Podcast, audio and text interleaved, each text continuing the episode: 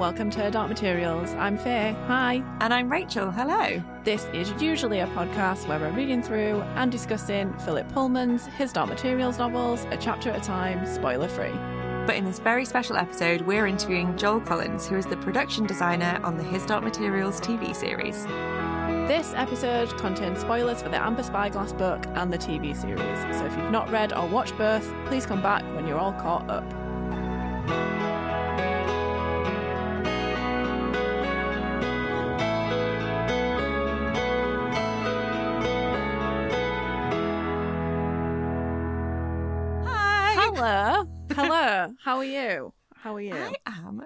Very good and very excited to have another interview for everybody to listen to. Honestly, we're in interview city right now. We're doing so many interviews, so It many is. interviews. Amazing. I'm Yeah. loving it. Yeah, me too. Me too. In this episode, we're talking to production designer Joel Collins for the second time. You may remember him. He came on after season two, and now he's Mhm. here to talk about season three. And we were discussing what we'd really love to do, and hopefully we can make this happen, is get Russell and Joel together to do a, a retrospective on three seasons. And we know they're both up for it, so let's do it. Yes, yes. Yeah, we've Um, had so much fun talking to both Russ and Joel recently, so Mhm. it would be great to get them together for a proper chat. And if you have not listened to our interview with Joel Collins about season two, go listen to that, check it out. There's some loads of great Easter eggs, mm-hmm. information, all about how they built the first two series. So Yeah. amazing. And then you can come back and listen to all of this awesome information about season three. Yes. Yes, it was really lovely to talk to Joel. He is such a talented man with such a excellent view of the entirety of all the seasons. Like when you speak to him and you hear his visions and what they what they spoke about and what they originally designed and what they went with and why they did it, he's like, I wish I had a brain like that. hmm The thought behind every single detail. That, like, if you see something and think, oh, that's random, you can ask Joel and he will tell you the thought process behind the entire thing because Yeah. I can tell you it is meticulously thought out. Yeah. Amazing. Hundred percent, hundred percent. We won't keep you that long. We'll let you get into this interview, and we hope you enjoy it because we bloody loved it. Yeah. Let's t- take it away. Let's do the interview.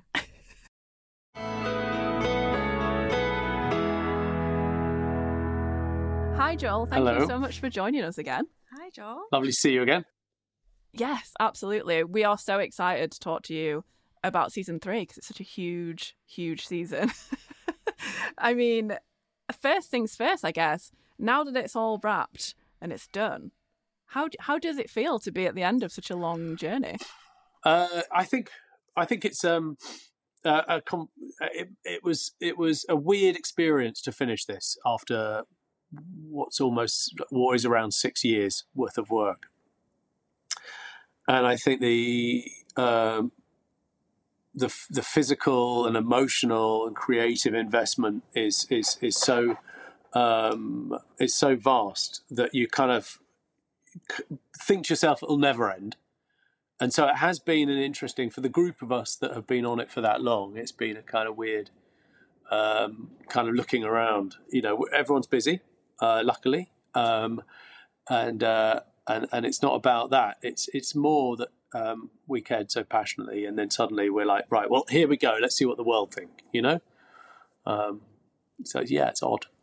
With um the unusual way in which this uh, series has been filmed we've had the first two seasons filmed so close together and released quite close together and then we've had this big break how was that process for you in the run up to this third season knowing that you're coming to the end of the series it was going to be the last one and having had that kind of time to breathe on it a little bit more so than you did between seasons Um, one and two I don't know. I don't know about the um, the breathing. I think what we didn't have was a time to breathe between seasons one and two at all.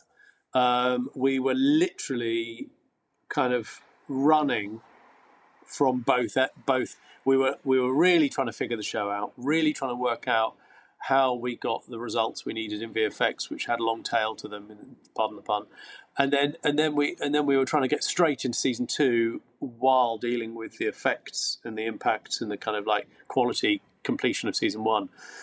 Um, and we always knew that there would be this this this break because the show had these two seasons to go, and we had another season to uh, to write. Obviously, the first two seasons there was a lot riding on on us making the first two seasons as to whether you know that we we were going to be lucky enough to carry on, and, and we were. Um, and and ultimately, um, uh, there was a lot to do. There was a lot of thinking to do. There was a lot of post production on season uh, two to do while the writing and the visual development happened. Uh, and all of that kind of fell within that year of 2020. Um, so we were really busy completing season two and trying to f- push and form and kind of create and mold season three. Yes, yes. So before you started working on season three, such a big season, so many new characters, new locations, new things. What were you most excited to get into before you started working on it?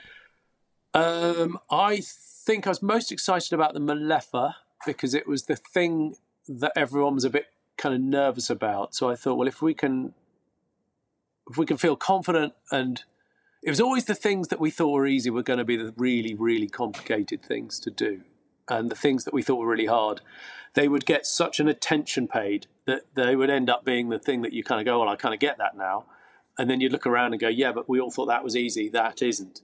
And so, uh, you you know, having learned that uh, the hard way, I knew that if we could get, basically, I, we, I did a real kind of splatter, as it were, of all of the worlds and all the ideas. Uh, tried everything. We did a what's called a, um, a like a um, it's a kind of a way of seeing everything in its in its um, colors, as it were, like you do on an animation. And uh, and uh, what we worked out is how dark the whole of season three might be. I mean, physically dark. You know, if you think about it, in the book, it's Asriel's in a basalt tower um, in an adamantine. Um, all these kind of really quite dark caves everywhere and things like that.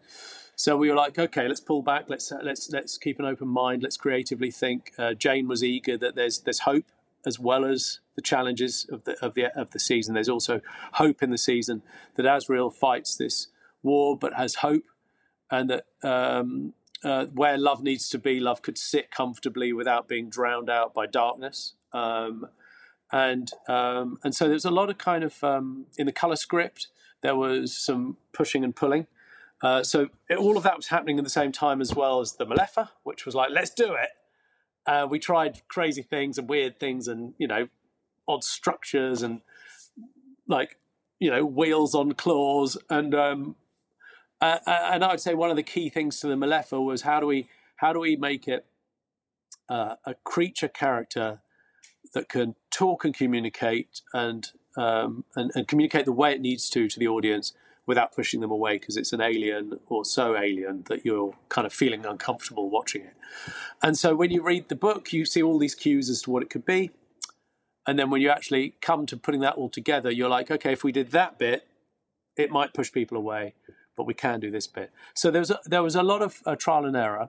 Um, and, and it was a it was a big uh, as Jane Tranter likes to call the banana skin uh, that we could have slipped over, and I'd like to think we kind of you know, triumphantly climbed over it. Um, but you know, that's for the audience to tell us. Um, and that was a fun thing to solve. Everything was fun, but like that one was uh, was a fun one to get out of the way. So we all felt like, oh, I think this is good now. And these these characters and creatures for Russell to be able to do his work, and for his team to bring those characters to life because they embody actor, they embody, you know, a performance that is another actor uh, that's hugely, it's like forming, it's like giving birth to a character that then has to perform. And so Russell's work has to go into this de- depth that needs time. So actually, the sooner we got that done, the better for him to really understand its its performance needs. If that makes sense. Absolutely. Speaking of the Mulefa, when we spoke to Russell, he was talking about how there were so many so many things like so many hidden things within the series that we might not necessarily see and he mentioned that the blue on the Mulefa that it was your idea that that was when they were like rubbing against the trees that it would make them blue, if that's what he said, and that was really interesting to me. And I wanted to hear your thoughts on on the that kind of process. Well, the initial thought was actually that they, they the older they got, the more blue. Uh, it wasn't. It's more of an iridescence. It's like a kind of. It's basically the colorations of of the, the northern lights, and the northern lights is where the veils between the earth between the worlds are thinnest, and the northern lights colorations sit somewhere into the the, the strands of the worlds when the knife cuts. It plays a part on the kind of the edge of the blade of the subtle knife and also the blades that in the Bolvangar and the blade we put into the magisterium and it's it's a kind of uh, plays a part or that that colorway that coloration we we lent into in a very subtle way uh, that and it played a part of denoting something that had or could impact or in had impacted dust or had an interaction with you know the dust of the worlds. And obviously, with the Mulefa being connected, um, the older they got, uh, the more dust uh, they attracted, and uh, and well, basically, so their their coloration would change, and their the dust would, you know, that that that would be denote kind of denoting a, a, a, an, an, amount of dust that that they had um, interacted with. I love that. I love the the color, the the color story that weaves through. That's lovely. And it's there. It's there as a kind of. Um, it's there quite subtly. The the angels have got this kind of slight petrolly feel. It's it's a very. Uh, you, you, go too far in any one direction with this kind of colorway, and it, it kind of again it goes a bit sci-fi, fantasy. We're in fantasy, but you go too far and it's distracting. So um, so it's all very subtle. There's uh, so much new and exciting creature design. We were just discussing the Mulefas in this season. I wonder if you could talk to us a bit about one of the other really exciting new creatures that we perhaps see quite a different take from what we get in the books, which is uh, quite a traditional description. Uh, your take on the harpies was really interesting, and I'd love to hear about the design process for those. Um, well, again, uh, we were treading the line of um, the what the har- what the harpy can be in mythology, which is a half woman, half bird, um, and in itself, um, we tried that. Uh, we tried something beautiful that was disgusting when you got close. We tried these kind of elegant things that become rotten and skeletal, um, and it was quite hard actually because we we found that uh, with each different version of um, harpy design we tried, it it would impact you differently. And actually, what we really needed was um, something quite terrifying that in itself could change and or um, not stay terrifying in the way it is. And and actually, we we lent more into this kind of decrepit, peeling skin, kind of evil uh, bird, char- humanoid-ish bird character, um, but it but it was trial and error really. And and again, all of these things are really about how you feel when you put them together. Um, we, I, am a firm believer in the failure of, of your ideas. You know, so so never once on Dark Materials did we just do something and went, "That's it, aren't we genius? That's brilliant." It was it was it was what you think, what you see in the book, what you read, what you've seen in mythology. We try everything, uh, and then and then this one, um, I think, again, like I've, I've I haven't seen all of the kind of like takes because everybody sees these characters differently in their heads.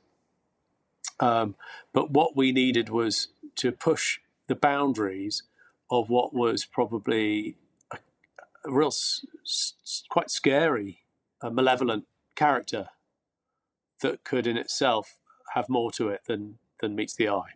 I really like that. There is something about the harpies' faces that is so monstrous, and then there is. I feel like you did the same thing. The show's done it really successfully with multiple characters, with the monkey being so evil at the start, and you get this little sympathy seeping through and seeping in. The same with the with the harpies' faces because it goes from monstrous to like, oh, but it's just an old turtle bird, kind of, by the end of it, which is, I'm sorry if that was a terrible description of your very lovingly built character. No, no. Yeah. I, but I think that's right. I think that, that you there's there's a kind of sweet spot where you where you kind of you know the story. People who know the story know the story. People who don't don't know what's coming in characters. They don't know what Mrs. Coulter's going to become throughout the seasons or the monkey, and they don't know what the harpies are and what they'll be to the to the people in Land of the Dead. So, so I think the the, the complex thing of of, of treating it uh, uh, as if it's new to the people who don't know, but also paying complete respect to the material and the people who do know. So it's it's an eternal kind of thing that we had to face, which is there's a whole group of people who know this story intimately and have an idea of what it is, and then there's a whole load of people who, who need to be able to enjoy the story, and have no idea what it is, but are going to watch it and need to just enjoy it. And we needed to constantly be like working and navigating between those those two those two areas you know. Yeah for sure. I mean while while we're on the harpies it, it seems apt to move into the realm of the land of the dead and the design of that set and the production design of that because it was really we've talked about it a lot how beautiful it was how different it was um, and also with the suburbs of the dead as well with the waiting room feel to that uh, we'd love to ask you what the process was for those two particular areas. Well the suburb of the dead land of the dead i had a very simple i put a very simple pr- principle in place and actually a lot of what we do is uh, a lot of what i do is keep it as simple as possible because otherwise with such dense complex storytelling and material if you want to go dense around it, you're you're risking again you're risking losing losing losing people's interest. They'll be too interested in that, not in that. So um, what I thought was a potentially an interesting idea was to treat it a bit like being recycled, and to be uh, being funneled through this very um, industrial way of basically taking the dead and placing them into their detritus. So you're you're you're funneled through, you're sorted, as it were, uh, through the suburb of the dead uh, into the into this huge fa- factory, and um, and once in that factory, you're you're assorted in the factory. You're pushed out into this landfill of Land of the Dead and and everything you ever lived with, everything you ever made a mess of, everything everything you bought is around you, compacted in this rock like dirt, and you can't escape it for eternity. So it's not rock. Every bit of those walls is items. The entirety, if you were to stand there, you'd see hats and scarves and coats and doors and things the entire land of the dead is made of of compressed crap. I really love that. I noticed it was a comment I made as we were watching the series that like this season in particular, some of the sets feel very like kind of theatrically minded almost. So like a lot of the way that um Asriel's camp is built up with the gorgeous tents and the drapery and stuff, and then in the Land of the Dead with the uh, for lack of a better word, like garbage piles. They feel very much like something you could take a tiny vignette of and pop it on a stage in a theatre production, and it would like work perfectly as well. And I wondered if any of those sensibilities were things that you considered when you were thinking about the construction of these pieces. Well, what you want, I mean, if you track back, we've got this plausible reality that we fought for all the way through the show. You know, um, uh, I don't know if you guys ever visited, but but on season two with Cittàgazze, it was a huge set and it felt like a real place. Obviously, um, I think mm-hmm. the team did an amazing job, and we we loved making it because it was a real village we built, and in that had this very untheatrical sense to it. It was organised to shots, but it wasn't related in any way to a, a sense of other um, because it was other in its design. It was it was full of a it was a town and where people went like Oxford was Oxford but a different one, or London was London but a different one. All of this stuff meant that it had to sit within this kind of real deep kind of place where you didn't think it was something was weird, something was off. Asriel's camp. How do you make something feel like it's got hope? Um, an interesting question. How do you make an army camp not feel when you walk, go through it like you're, you're like you're in the mud and everyone there is going to die? How do you give that to the audience? How do you uh, how do you create an atmosphere of hope in a space? And I would say I'm not sure about theatre, but I think what what what's interesting is that there's something about it that doesn't make you go like, oh God, like they're in war. You know, it makes it feel like there's a community here that are fighting for the same cause, um, and um, and that was kind of intentional, and and actually weirdly, yeah, the whole the whole the the, the camp in Land of the Dead. I mean, it's it's a hard one if you don't understand what's around you. If you think there are rocks around you, then you'd wonder how come people have got all these fabrics and other things. But actually, it's all about understanding what's around them. They've literally just pulled stuff out of the walls and tried to remember what it was like to live. And they've made homes, but their memories fade the longer they're there. So it's like having Alzheimer's, and, and they're left with this kind of loss loss of understanding of how they lived.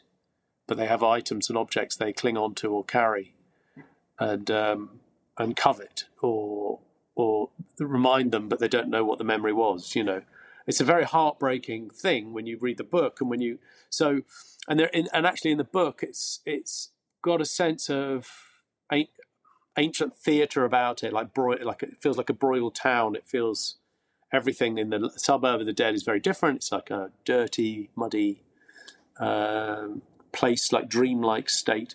So I, I, I, don't know. It's a hard one to say because uh, theatre and set design is a complicated thing uh, because it's it's um, it means you see it. It means you understand what it. It means you see what you're seeing. If that makes sense, because in theatre you see it on a stage. Um, but at the same time, there was and there was always going to be something theatrical about the land of the dead because actually, why would they live in a cave? Why would they be in caves? And if they did live in caves, what do they do? Just sit on rocks? So if you imagine it just as its pure reality, um, there'd be nothing there. Um, what I mean is, if you if if its reality was just rock and earth, like the underneath of the world, the world, um, then um, then there would be nothing for them to hold, no lighting for them to use, no places for them to hide or sit or feel scared or identify with their own world and obviously because of the nature of, uh, of the idea, which was that they were living within their own detritus, they kind of made these spaces. Uh, it, it, was a weird place to be, I must admit. For the crew, they found it very weird. Um, people went very like people people found it very interesting, but also I think found it very hard to to work in because it was just yeah. what it was. It felt like you were in Land of yeah, the Dead. I can imagine. So, moving on to I guess brighter areas of, of the season have obviously our three hero props throughout the season. And this season, we met the spyglass, which is very, very different to how it's described in the books.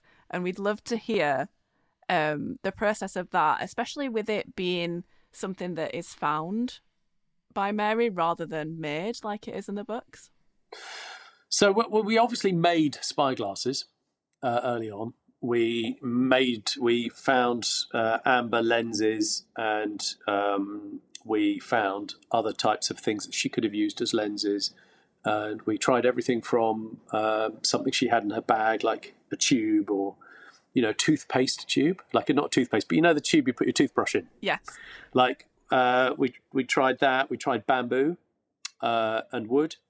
And ultimately um, we tried um, you know to make kind of what is like a you know a thing like a spyglass like a like a like um uh binocular kind of you know whatever it is you know like so, what, what you what you'd imagine it, it is. And actually it felt um so forced uh once she had done that work. No matter what we did it either felt a bit cartoon because it was like a pink toothpaste tube or a blue toothpaste tube or something with like lenses cram- crammed on the ends, or it felt um, a bit ver- a bit um, like it was from some festival, you know. Um, and and ultimately, our kind of a, a, a attempt to just fight for a sense of plausibility um, made us pair it right back to the fact that the tree would create these huge lumps of amber inside the tree. You probably can't see it, but there's big drops and huge clumps of amber that have like formed, and ultimately they would drop into the pool, which became Eden for Will and Lyra. And above, if you look in the first shot, you see the trees above.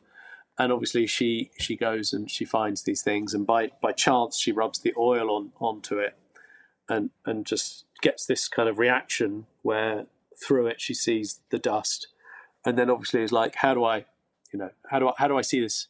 How do I get get a better view? Uh, and tries her way round till she finds a, a, a lens, as it were, uh, that that gives her the best way of seeing it. Um, I, it's a complicated. Uh, it was a complicated journey, the spyglass, because an iconic thing. Uh, but hey, you know, like we took a round alethiometer and kind of made it square. So we're not new to trying things out in the story. Um, and usually we, you know, and uh, we always did them uh, with our eyes open. Uh, but this was, um, yeah, it was. It wasn't done without all of the kind of due diligence. But really, what it was was what's the what's the story about? Well, it's about her um, finding out that she can see what the Mulefa see. She can understand what the uh, what's happening to the Earth, their Earth, and uh, and all of that. And that was what the that was the kind of driving point of of where she was headed with it. So I don't know. How did that feel to you guys? Was it unusual? Was it against what you thought was coming? No, it felt. I guess it felt right in a sense that uh, she it would be something that she found. I remember we spoke to Simone at Hay Festival, um, and she told us there that it's going to be a, it was going to be a lot different than what we thought it was going to be. So we were like braced for something different. But I think, I honestly think it makes sense in the story, and to hear you e- explain it, um, also, I guess for like time as well, we had that beautiful montage of Mary when she's learning the Mulefa language, and how would we have seen her then build the spyglass as well? Yeah, I, I, for me it worked. I don't know about you, Rich. No, I agree. I think for the way that we see the Mulefa society living is very different again to in the books. We've not got little mud huts and what looks like you would expect some quite human civilization to look which we see in the books and the way they have like industry and fishing and stuff. We see much a much more symbiotic relationship with the trees in the series which i really love because i think it puts that emphasis on the importance of the trees and the dust. So her finding the spyglass organically feels like it fits in with that telling of the Mulefa's society i think more so than what we get in the books, if that makes sense. Um, yeah, well, uh, what's interesting is in the book, obviously, there is a lot of basket weaving and rope weaving, and but actually, if you watch Avatar, you know they all live in trees and they've woven their homes and all that stuff. They've taken his idea. and ultimately, we we you know we don't want to we're not going to compete with another with a with a movie, uh, but basically you know um, we don't have time to uh, we didn't have. I don't think we we really had time in some ways to tell that story. You know, uh, the there was there's so much exposition, so much storytelling going on in such a, a complicated um, um, book that that basically we had to really choose how we told the story. So uh, we, we did also go through. I mean, again, we've got drawings of basket weaving and how they would do it, and the way they would do crafts, and the crafts they would do, and the way they they could have sat in beds that were woven. But what we worked out is if we didn't show them doing it, it wouldn't make sense them having it. Um, and everything is is all about uh, kind of what you show uh, and how you show it. Um, and for us to succeed would be not to do stuff which would make the audience go like, "Hang on, you know, I mean, there's a few moments, you know, she does climb the tree, and we figured out the way she climbs the tree, but it's quite amazing that she can do it. And uh, and actually, there was we actually had Simone climb thing, and you know, like, but but really, we tried to we we, we always tried to kind of work quite hard to keep it grounded. And uh, like I say, if we if we knew they did a lot of weaving, and they'd taken all of the ropes around the tree and woven them up, but we never saw them do any of it, we would just think, how come they do this? Um, and and again, if we ended up with a spyglass, but we but we just didn't have the time to show her entire process of making it and why she made it, and actually how refraction the thing and what she'd have to do and honing the lenses and how she fitted it and failed. Because we had ones of, of the we, we'd created spyglasses of the journey you'd go through to make one work. But it was so elongated to actually go through the science of making it work that it's just picking up a lens that basically created a, a kind of, you know, uh, improved your uh, kind of you know your vision, and basically with the oil you could really understand what's going on. Um, so it was, a it was an interesting journey uh, across the whole of the Mulefa world because we were trying to talk about a culture that had uh, a huge amount of humanity in their culture. They um, they they speak and feel and love and emote and all this stuff, and there could be so much more around them if if we had a whole season of uh, of dark materials based on them, you know. Yeah, that makes sense. There's only so much time, and it is such a bananas book to pack into eight episodes. Um, and speaking of kind of say like, there's so much complexity that you did manage to pack into the Mulefa world, and it's so like rich and full of nature and stuff. By quite stark contrast, we could take a little look at the Clouded Mountain, which is such a minimal but grand design. Um, and we've had quite a few questions about specifically the Clouded Mountain and the Abyss and how you approached um, those designs for those concepts because they are so much different from everything else we've seen in the series and in the books. How did you approach that? Because it's so abstract. Well, so so the the uh, I think the way that my brain tried to assess it was that the easy path was a path that a fantasy project might take to place it in a kind of stone columned, you know, Greek, Roman, uh, uh, medieval, you know, give it this kind of uh, kind of weight and like kind of real sense of of, of uh, reality which is one thing you could do. But I but I realised that actually, if what we're saying is that the authority is the inspiration by, behind every world's own version of it, then they would have basically been inspired by their visions of this. So they would have seen for our cathedrals and our halls of power would have somehow had a vision of what this place might be, and they would have interpreted that vision into all of the things that all these worlds had as an interpretive version of what they are, if that makes sense. So they're the they're the kind of center point of every other culture and world's interpretation of that.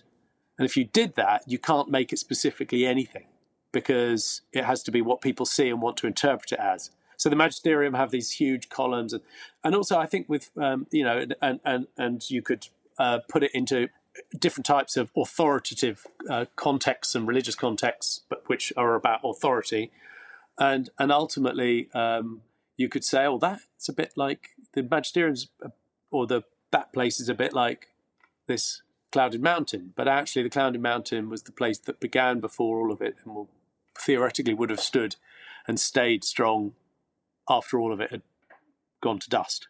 Um, and ultimately, it was the it, everything that came to all the worlds was modelled in its likeness, and its likeness was what was forging ahead all of the behaviour that it was for you know trying to force forward. So it was actually weirdly when, so when you then when you then think that way, you have to take everything away. You have to like be really sparing sparing about it and have it almost be a fabric of your mind, the halls of power, which is what it, what it was. And I think Philip we discussed this, and Philip always saw it as a kind of the halls of authority, the many, many hallways and pathways and, and relentless kind of um, bureaucracy and halls of, of, bureaucracy. And that, that's what the, the Clouded Mountain was to him. Um, it's where, you know, this all powerful body sits and presides over everyone else. Um, and it's bureaucracy basically, you know, projecting down and stopping everyone from from um, doing some of the things it doesn't want them to do in all the worlds. So really, if it relate, if it if it looked like if you look at the wide shot, it's almost again, it's kind of got all this glistening things like it's it's quite hard to define. It would move around, and the idea would be it could it could maneuver itself into different, slightly different shapes. Um, and and actually, um, but if you if you want to really dig into it, it couldn't be anything specific, because if it was anything specific, it remind you of something on our Earth. But everything on our Earth has to remind you of it. So it's a complicated. it was a complicated thing to do, really, for Russell and I. It was deeply like mind for something that looks quite simple. Mm. It was quite a big like journey. Yeah, that sounds it. um, I guess on a on a similar vein, if we're talking about Clouded Mountain, etc., we had a really interesting question from one of our listeners called Leanne, who said, um, "So with the process of designing the Magisterium and the aesthetic of the Magisterium, did you feel any pressure to uh, avoid overtly referencing things like the Catholic Church because you can see the influence of it, but it never feels too on the nose. We we basically knew that we were dealing with a kind of culture uh, that wasn't ours, but much like ours in the books in Lyra's world, and therefore um, we never felt that we were, and we never wanted to do- go directly uh, to religion or specific religions to um, to kind of but but there are aspects which are sit, seat, seated within it that that drive you there um, but it was it was kind of a weird one um, we just tried to stay faithful to the books so we weren't we were we uh, tried to avoid um, symbolism too much symbolism. I know that there's a chapel with Adam and Eve, and, and Adam and Eve plays a huge part of, of the story with Will and Lyra. So we we fell into uh, that and enjoyed creating that that that space. Um, it was a beautiful thing to do, and it, it created a, a, in itself. It was an amazing space to stand in because it it echoed and it was quite um, interesting. It was like really weird to stand in there. Um, but basically, we didn't go out of our way to try and be on the nose with uh, religion. I think once we set on a symbol, which was the symbol for the magisterium, we launched off everything in design from that symbol, uh, which made life a bit easier because everywhere is that symbol and everything has got that symbol on it. And actually, it, it's like it's their version of authority. And in fact, um, countries, uh, sects, you know, different, you know, um, governments, um, companies have flags, you know, you name it. Everyone has a symbol, and um, and actually, uh, it's not just religion. So, in lots of ways, it was a symbol of authority, the magisterium symbol that bled out. Um, and and I guess that was it. Really, we we weren't afraid of of of religion, but but we weren't really trying to make comment on religion in our world ever. Uh, it, it, was never something that we were um, tasked to do. We were in Lyra's world, and we were in Ogunwe's world, and we were in other places where Asriel had fought and struggled to. We heard about places where the authority had had had an impact, you know, and it was it wasn't, um, and it, it, would have been impacted in all different ways, um, in different worlds. That makes so much sense. I love that.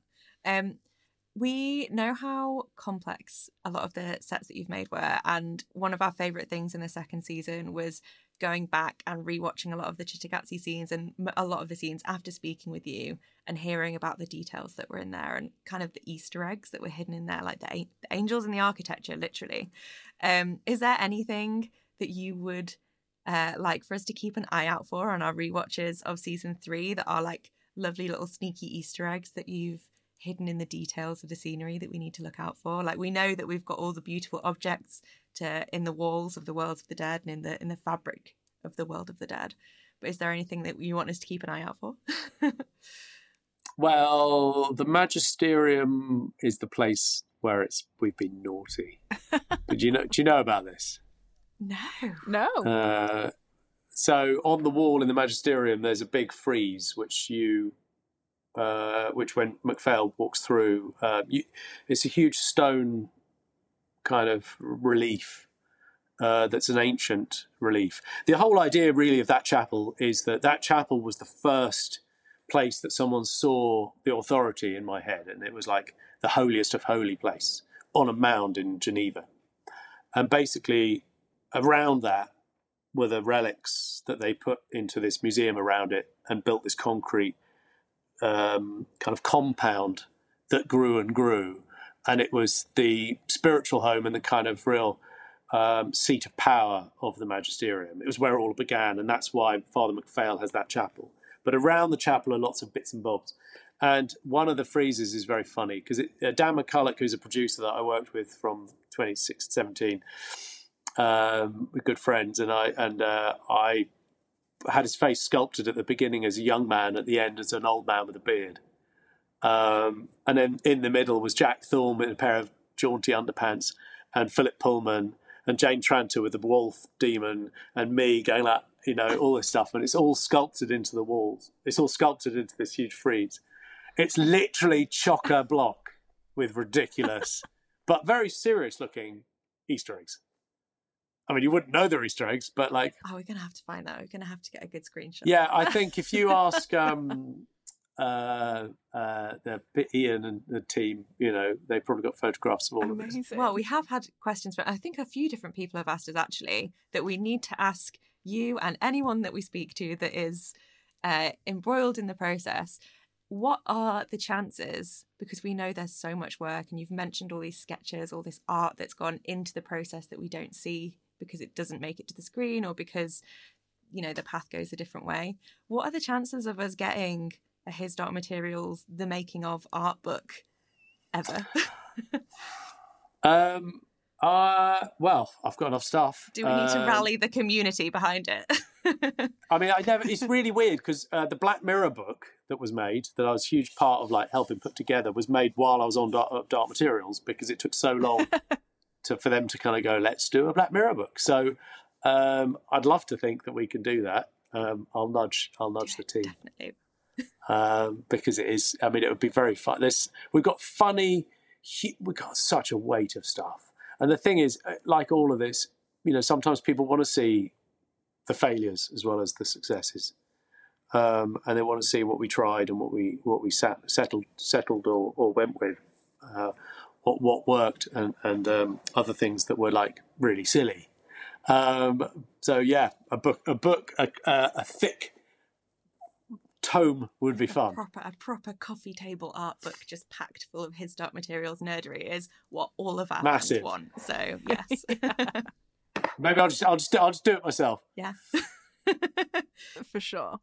For you, we've obviously talked about so many things this season, so many new things.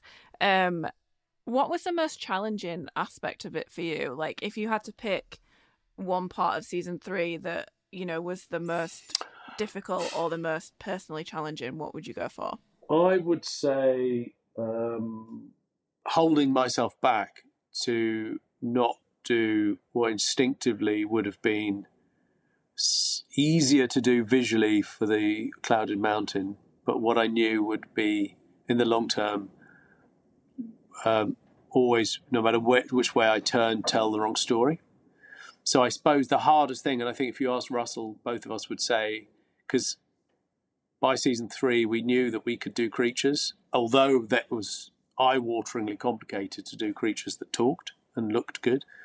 Uh, we had already worked out that that's something we did, you know, that, that we had already broken that mold and, and uh, we'd already broken broken ground there and, and actually felt uh, like uh, with the right processes and attitude we could deliver. Um, but actually making heaven and hell is like, I guess it's like you know, if, I used to say if someone asked me to make a spaceship, I'd be like, oh no, please, because everybody's made a thousand spaceships. Where do you start? How do you be original? Where do you where do you begin with a spaceship? Like you know, this one, that one, this one, billions of them, like that. So you're like, oh, it's one of those briefs. You're like, but you still get asked, and you still have to do it constantly, and it's fine, and it's fun, and trying to be original with that. Whereas trying to make heaven and hell, it's tough, and uh, and and I'd say that was the hardest they were the hardest briefs across the three seasons. And I think Russell and I uh, would both say that trying to do it uh, when you know instinctively, you know, you could make it easier on yourself by doing something different. But actually, it's it's a tough. It was a really tough thing to do. He- heaven and or hell, but you can see why. I mean, like you know, because because it's actually about how you think versus what you see. It's about emotion and not about spectacle. Uh, uh, and, and how do you how do you dig deep enough to try and think constantly just only about the emotion and not the spectacle when the spectacle also matters hugely? Does that make sense? Does that kind of sound like Yes. circular craziness? But but it is it is a they're they're they're, they're two very hard places to like to journey into. And both of them are intertwined because heaven is hell and hell is heaven and none of it makes any sense. And you know there's good in in, in bad and bad in good. And and that's the thing. It's um that's part of this whole story you know about where um good and evil sits and um yeah and humanity. It's tough.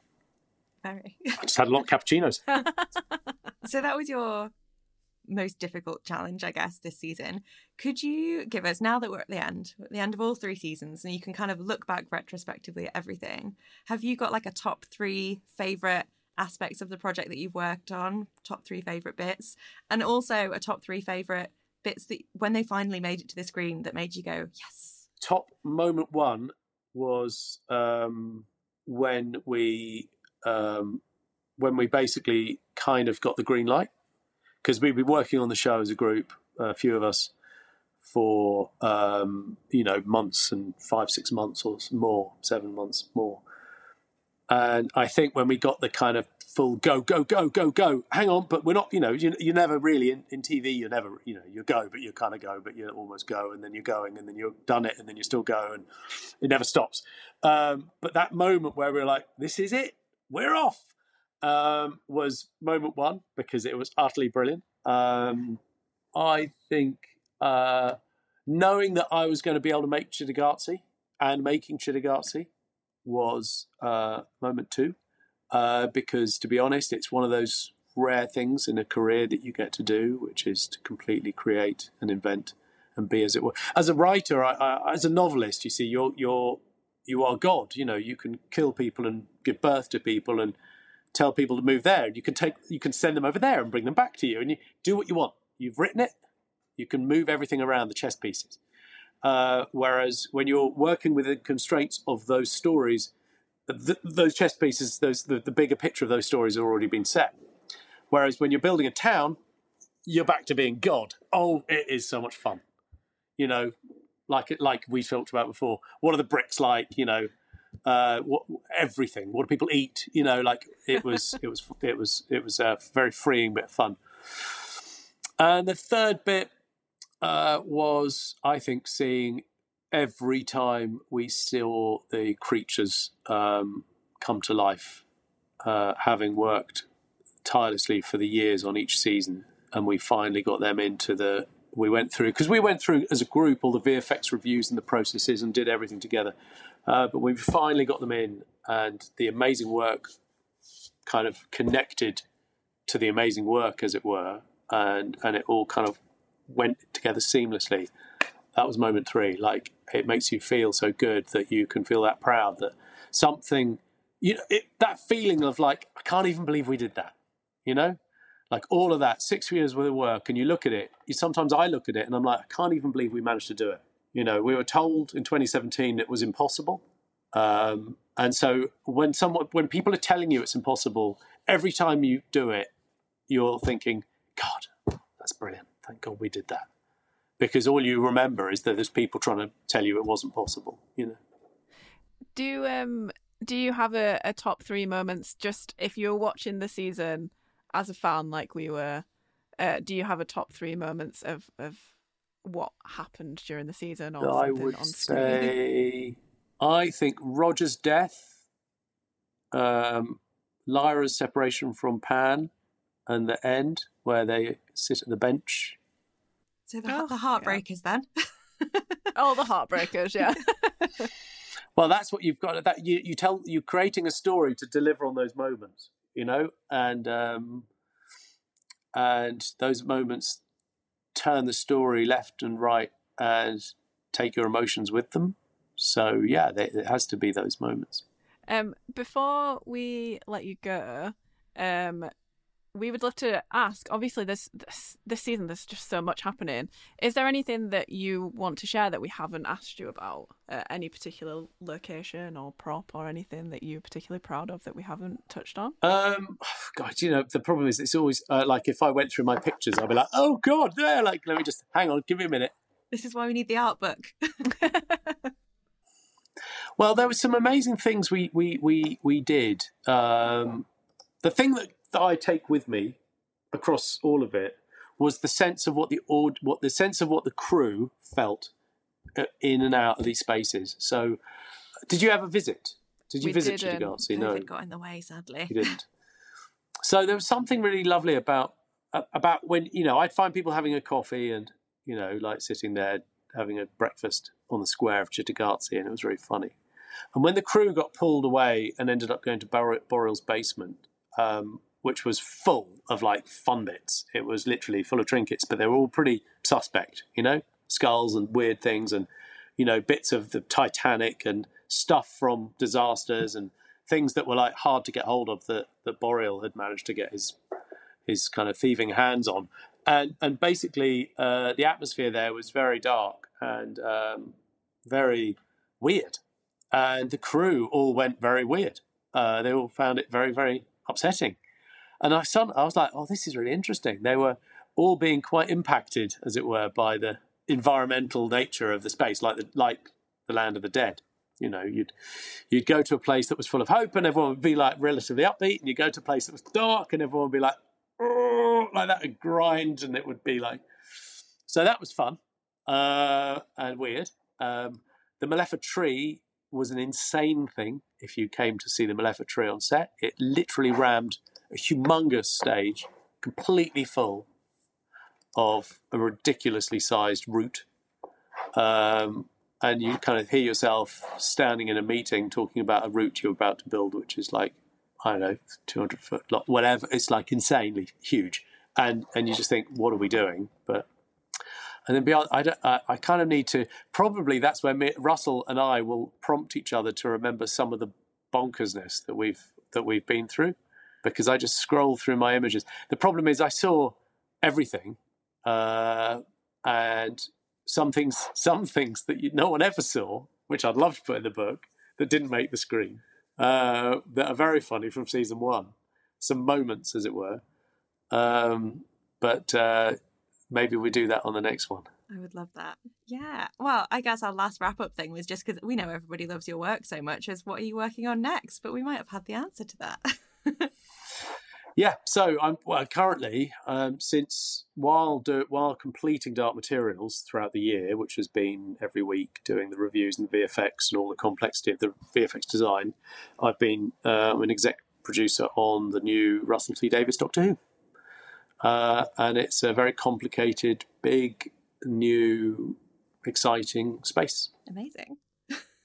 well, everybody tune into that for the same excellent energy that we've had from his That's Doctor Who's.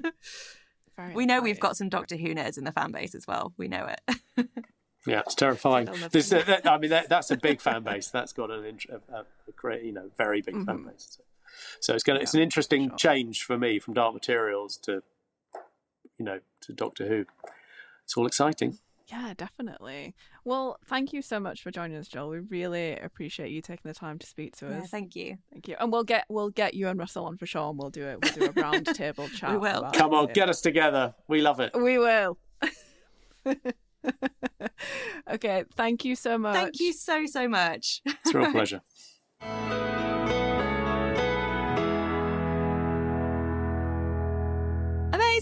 That was so much fun. Thank you so much, Joel. yes, thank you, Joel. That was so great.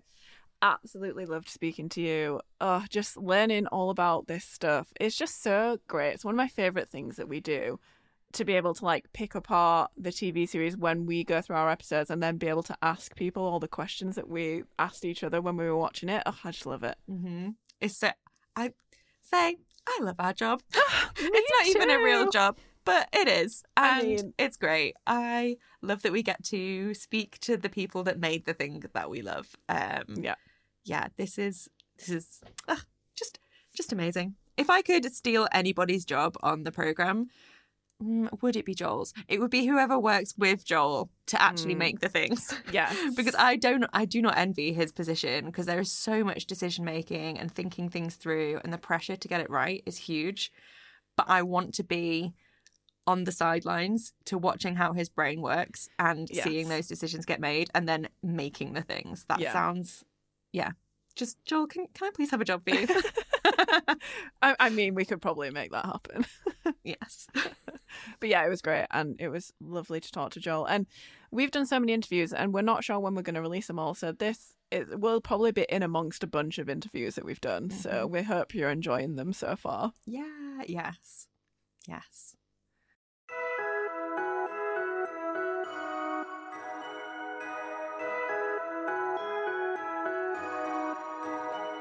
Thanks so much for listening to this episode of Her Dark Materials. You can find us on Twitter, Instagram, and Facebook at HDMPod, and you can email us at herdarkmaterialspod at gmail.com. You can also visit our website at hdmpod.co.uk. If you want to support us, you can become a patron at patreon.com forward slash HDMpod. We also have a shop where you can buy merch featuring all original artwork from Rach. You can find it at hdmpod.co.uk forward slash shop. I'm Faye, and when I'm not talking to Joel, you can find me talking about Paramore on my other podcast, Still Into You. You can listen wherever you get your podcasts and find us on Twitter and Instagram at Still Into You Pod. I'm Rachel, and when I'm not here chatting to Joel about all the amazing art on his dark materials, I'm making cute and magical arty things. You can find me over on Instagram at RachMakes, on Twitter and TikTok at Rach underscore makes, and over in my online shop, rachmakes.co.uk. A huge thanks as always to Johnny Knott for his musical stylings, and an even bigger thank you to Joel Collins for taking time to answer our questions today. And we'll see you soon, and don't forget, Keep telling stories. and all will be well.